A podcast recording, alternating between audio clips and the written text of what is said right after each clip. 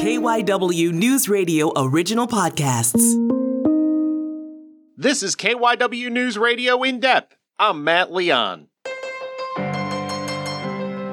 The Trump administration, there was a lot of focus on the rapid rate at which President Trump was filling the federal judiciary. Obviously, the main focus, the three Supreme Court seats he filled, which is a huge, huge deal, but he also filled many lower federal judicial openings as well.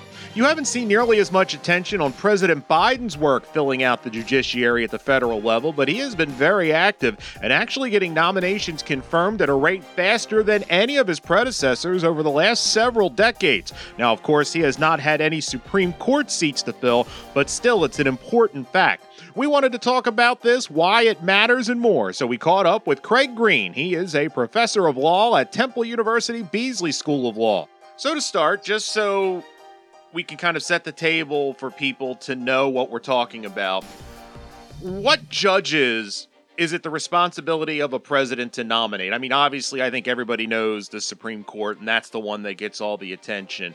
But that is not the end of the list of the responsibility of the president to appoint to the judiciary, correct? Correct. Under the Constitution, every federal judge gets picked exactly the same way, and it's the way we've seen played out with Supreme Court justices. The Supreme Court um, is picked by the president, nominates, and the Senate confirms uh, Court of Appeals judges, like the First Circuit or Second Circuit or Third Circuit, and also district court judges, uh, local federal judges that you might see conducting a federal trial. All those judges, the federal judges, are all picked the same way. The president nominates and the Senate confirms. We heard a lot. It's interesting to me, kind of a recurring theme during the Trump administration was a focus on how many judges President Trump had appointed. And he is far ahead of the pace of President X, or the most at this point.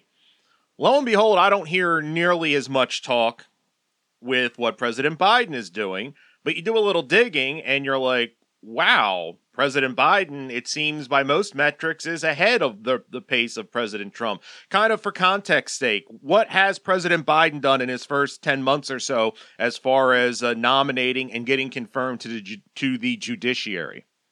Sure. I think uh, the numbers change all the time. But to answer your fir- last question first, you know, I think uh, President Biden has uh, really made an emphasis and a focus on trying to get Court of Appeals judges, district judges confirmed. And I think uh, just exactly as you would see in a sort of day to day, you could follow different metrics, different directions. I think he's been very successful at that, uh, maybe especially by comparison to some other things he's pushed for. But here's the big difference when you think about the Biden administration versus, for example, the Trump administration.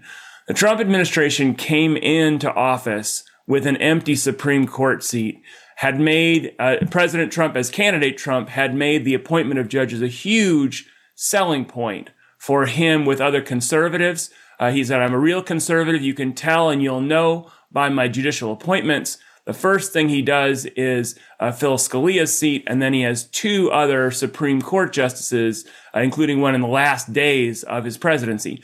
Uh, so the thing that his nominees, his judicial nominees, Supreme Court and otherwise, what they represent is a transformation in American constitutional law like hasn't been seen since the 1930s. So I think that's the real difference is that uh, when President Trump picks three, three Supreme Court justices, including one to fill the Scalia spot and keep the court conservative, and then at the end of his term, one to replace Justice Ruth Bader Ginsburg and really shift the court in a conservative direction like it hasn't been done before. I think that helps explain, along with some of the messaging that you heard during the Trump administration, why his judicial appointments for the left and the right were enormous markers of President Trump's conservatism and of his success in delivering results uh, for the people who elected him.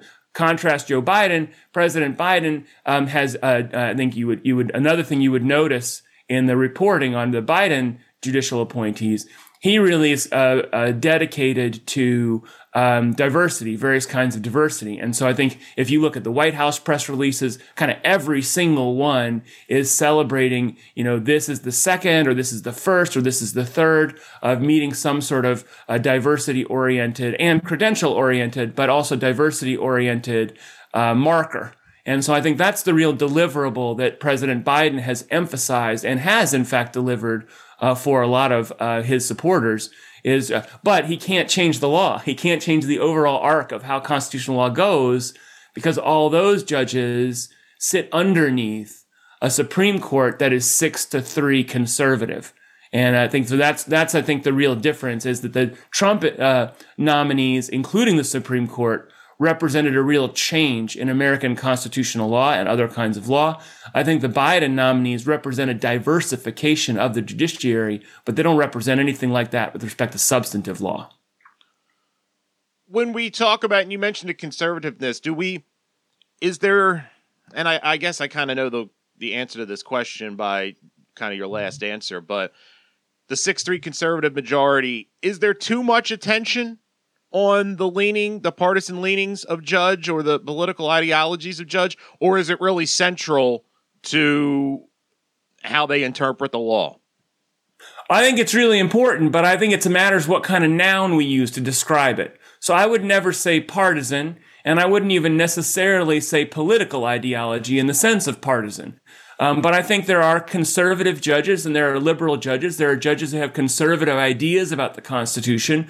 Uh, other judges have left leaning ideas about the Constitution, and those things matter. Here's an example uh, Clarence Thomas uh, succeeded Thurgood Marshall on the Supreme Court. Both of those men were African American, prominent African American judges. Um, but Thurgood Marshall had entirely different ideas about what equality means than what Clarence Thomas thought. And they were chosen by their respective presidents because they had those ideas about the Constitution and about equality. And so I think that's, I, I, think there is a, there is a notion, of course, that judges are supposed to, and I think in substantial ways they do, detach themselves from partisan politics in a certain kind of way. I think that is a reality, especially in the Supreme Court. Uh, justices don't uh, go into that line of work uh, because they want to do politics but they do go into work motivated by certain ideas about what law means. And in the close cases, the hard cases, the contested cases, they're kind of on one side or the other. Uh, again, another example, Justice Scalia and Justice Ginsburg liked going to the opera together, but they didn't have the same ideas about abortion or affirmative action or Obamacare or any number of other things that the American public really care about. Now, what does this mean for the court today? Uh, the Supreme Court today. Uh, the Supreme Court today is occupied by six justices who were chosen by politicians with the idea of their delivering a more conservative vision of American law and the Constitution than has happened again since the 1930s. And so those justices don't always turn out the way their political supporters intend. Uh, there have been some surprises down the road. We could talk about those. But I still think the idea that the American public is aware of the idea that this court, you know, through some happenstance and frankly some manipulative conduct of, you know, I think when it comes down to the Garland nomination and the Barrett nomination, you know, you could say some things about that, but some combination of, uh, you know, randomness and uh, circumstances and manipulation. This is the most conservative Supreme Court that there's been in a long time. And I think it's not helpful for people to think about the Supreme Court or imagine the Supreme Court, each justice doing their own thing, um, you know, in their own legal way without some awareness uh, that that's the kind of Supreme Court um, that is sitting today and that is likely to issue decisions, for example, this term involving some very controversial, and I think one should expect to varying degrees, right leaning, conservative leaning decisions on those very contested issues. Getting back to the work that Biden has done it's interesting to me. You mentioned, you know, President Trump came in conservative. Look at my judicial appointees. The GOP has made the judiciary kind of a main focus when they are in power. Democrats, not so much in the past. Now, you can argue a lot of that was, you know, President Obama was stonewalled by a Republican Senate and did put nominees, but they wouldn't hear them, you know. But putting that aside, it was not part of the rhetoric, part of the political rhetoric. Joe Biden, this is the first Democrat that I can remember that really put this high up on the depth chart of something that we are going to get into, we are going to do, we are going to get it done. Am I wrong in that characterization? And and how big of a of a change is that for the for the the Democrat the, the left to to focus on the judiciary? Well, I think you're right. I think that the the premise of your question is right.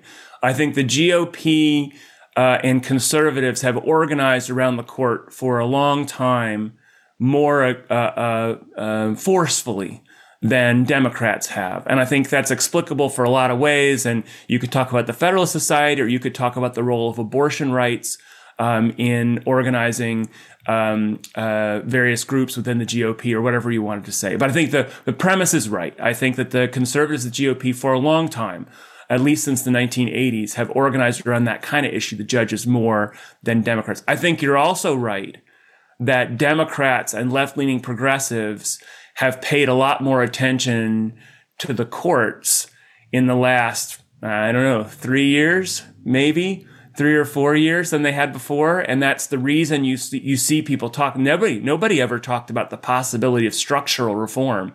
Um, you know, adding justices to the Supreme Court. No serious person ever talked about that until recent years. All this stuff is new. And why? I think, of course, my explanation is I think it's because, in part, they can see some of the results that a conservative judicial shift can produce. Of course, Citizens United, of course, close decisions around um, Obamacare, um, of course, um, more, um, uh, you know, possibly decisions scaling back abortion rights and the rest of it. Now, the thing I would say though is, um, you know, a lot of that focus on substantive law that I think has driven some left progressives to pay more attention to the courts. I think there is a risk that maybe it's too late. Um, because of course the Supreme Court justices are pretty locked in age wise, I think for at least the next 10 to 15 years, putting aside expanding the number of justices, which I think is a non starter, putting aside that kind of a prospect, all that Biden can do, which is what Biden is doing, is diversify the federal bench, uh, appoint more court of appeals judges, district court judges, and think that those judges in the marginal case or in developing a factual record, because trial judges hear the facts, not the Supreme Court. They don't have witnesses at the Supreme Court, but in putting together the facts of a case or in deciding some set of issues that maybe those, um, uh, lower court judges, maybe they'll serve as some kind of a buffer, uh, or some kind of a counterbalance somehow, but it's not an even balance. When you've got the Supreme Court on one side of the balance of the judiciary, uh, it's not an even balance at all. Uh, but I think that's that's sort of the irony in a way of a greater, if it's true, which I think it is, if it's true that the left progressives are paying more attention to the courts than they have in the past, there is an irony uh, that actually it's too late um, because a lot of the really decisive appointments to the Supreme Court, which is what matters the most, have already been made and are going to stay that way for the foreseeable future. I've got a, a big picture question because this is something I've been wondering and I don't know what the answer would be. Do we do this right with judges as far as how they are placed on the bench? And I ask that saying, you know, lifetime appointments, presidents are partisan, even if the judges are not, they're put in place for a reason. But then I look at you know, for the argument, well, the people should decide and they should elect. We just had elections of, of judges, I know, in Pennsylvania. People don't know who these people are. And I think even people in good faith that try to find out, it is difficult to understand what makes a good judge, what, you know, what, what doesn't make a good judge. Are we doing this right? And if not, what what would be the answer? Because I can't think of anything that wouldn't be some long drawn out uh you know, clumsy apparatus to to try to get the best people on the court? Yeah, I think that's a, a really important question. Um, and uh, the one thing I want to stress is, of course, you're right. You know, Pennsylvania uh, judges are elected, have been for a long time. Some other state judges in other states are elected. And in those contexts, a lot of folks think that's the wrong way to pick people. Uh, they end up getting effectively uh, chosen by relatively unscrutinized political forces. Can happen, uh, that kind of a thing. Uh, and then you look at the federal system and some other states that have appointments, and all of those have trouble too. Um, uh, I'll say it this way: you know, uh, when you look at the presidential appointments uh, right now, meaning the Biden administration, the Trump administration, they do not look even at the American Bar Association as a pre-clearance, as some sort of measure of credentials. And so it's become, in some sense, and of course, organized societies like the Federal Society as a vetting device, um, as an opportunity for people to show their credentials as a conservative on their way toward a judicial appointment. It's not, it's not sinister necessarily. It's not sort of manipulative. It's just, it just does have that effect on the filtering of who gets put forward by conservatives or liberals or what have you. Now, I'll say that even with the same structure of the federal system, like a long time ago, uh, Jimmy Carter, President Jimmy Carter, uh, tried to set up impartial like committees that would recommend and filter. All that could be done if the American people wanted their judges to be done that way. So the same, the constitutional structure is locked in. The Constitution says for federal judges, it's got to be the president and the Senate. But there's a million different ways to do that thing. There's a million different ways to find out who the president would put forward, who the American people want to have put forward. And I think in that sense, you know, you could do whatever you wanted to do if there were political will to do it. The problem with the American people, if you could put it that way, is on the one hand, they want judges who are above and beyond politics, except sometimes when it comes to their politics, they would prefer judges that were more responsive to their politics. And so I think, you know, uh, a deeper problem, the way I would characterize it is that sort of when it comes to presidents or when it comes to judges or when it comes to senators or when it comes to representatives, I think the American people experience themselves very closely divided and very hard fought politics as people scramble for sort of the last inch or the last angle or what have you. And I think that's really what has people upset about judges in a different way from how they have been before is they take these political expectations and then layer those onto um, the judicial uh, nominating process and then the results that come out, judicial decisions. And I think you have a lot of people who are angry and upset about those things the way they are angry upset about a lot of things. So I think if America wanted judges who were more, if you could put it this way, above the fray, uh, more above the fray, I think that's entirely compatible with the current selection mechanism of president and Senate. I just think, like a lot of things, uh, right now, folks are divided and they're so um, uh, sort of hard fought about it that I think there's not, there doesn't seem to be a lot of room for compromises like there were in the past, like there were in the past with the same system of selection, president and senate. They've done this a lot of different ways over the years. It's just that recently, I think the, te- the, the teeth have gotten a little more bared, the knives have gotten a little sharper. Uh, and I think that, of course, something I, I, mean, we, we mentioned before, but, you know, I think the treatment of Judge Garland uh, and the treatment of Ju- Justice Amy Coney Barrett I think that hangs over some of this because those things also hadn't been seen before. Um, the idea of delaying a presidential appointment for a calendar year hadn't been done before. And the idea of rushing a justice through in the last, you know, whatever, 30 some days hadn't been done before. To have both those things happen in the same presidential uh, cycle, I think, what, you know, really uh, can shake people's confidence as there are lots of other things to shake people's confidence too. But I think that, that I think also has not helped this idea of like, who are our judges? And what are they supposed to do? And then similarly, what's law supposed to be as something separate from politics, but also, as you say, so influenced um, in the selection process. Um, you know, it's, it's, politicians picking these judges, um, regardless of who the how how detached the judges themselves are. That being said, the reason, and to your point, the reason Joe Biden has been able to get so many judges is because he's had a Democratic Senate. I mean, it's 50 50, but when it comes to getting people to the floor, getting people out of committee, the wheels are moving and given everything, you know, how it seems so hard to get anything done, they're moving relatively relatively brisk. Uh, my question is kind of to your point about Merrick Garland, Amy Coney Barrett. I think we're to a point where at the high levels, if it's not a president and senate of the same party, judges aren't getting through. I, I just I think that's going to be life for the foreseeable future.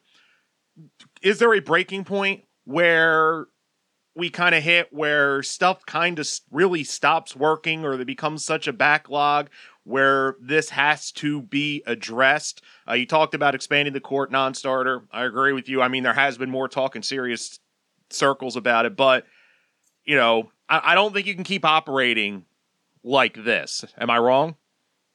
Well, I mean, I, I think that's a, another good question. I think, um, and don't you see it in a lot of areas of American life and American politics? You look at something that seems totally dysfunctional and you say, how can it continue to be this way? And the answer is it's going to continue to be that way until people don't want it that way anymore, or enough people don't want it that way anymore. So I think about politicians, but I also think about America. And I think that, you know, um, uh, the functionality or dysfunctionality of uh, getting Supreme Court justices nominated, or the functionality, dysfunctionality getting Court of Appeals judges, district courts. Um, you know, those are things that in the end, that's what democracy means. In the end, all those folks who are running for all those offices with all that money, uh, but in the end, they still have to come back to the ballot box. They have to get elected or not elected. And in one of the upsides or downsides about having a closely divided country is that things can make a difference. Um, so if uh, Americans have, you know, Americans have not um, cared an awful lot about judges, and I think it's fair to say the left uh, Democrats have cared maybe even a little less. Um, but maybe that's because people take for granted um, a, a, set of uh, judges and justices and who are functional, who do produce more or less the kind of constitutional values that America and Americans have expected and have received. Example, I think a lot of Americans have changed their minds in the last 15 years about, for example, same sex marriage. I think a lot of Americans have changed their mind about that.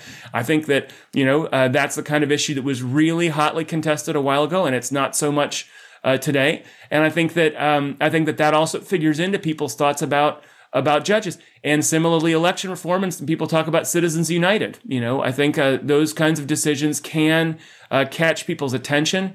They pay attention to judges. They pay attention to how they're picked.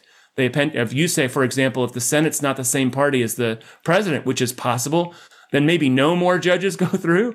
I mean, it's possible Americans just won't take that. It's possible Americans say that's not the way judges are supposed to be treated, like some sort of, you know, hot potato or political football. It may be that that's the kind of thing that really could turn the tide in some small, incremental way, in some marginal purple state uh, or purple district.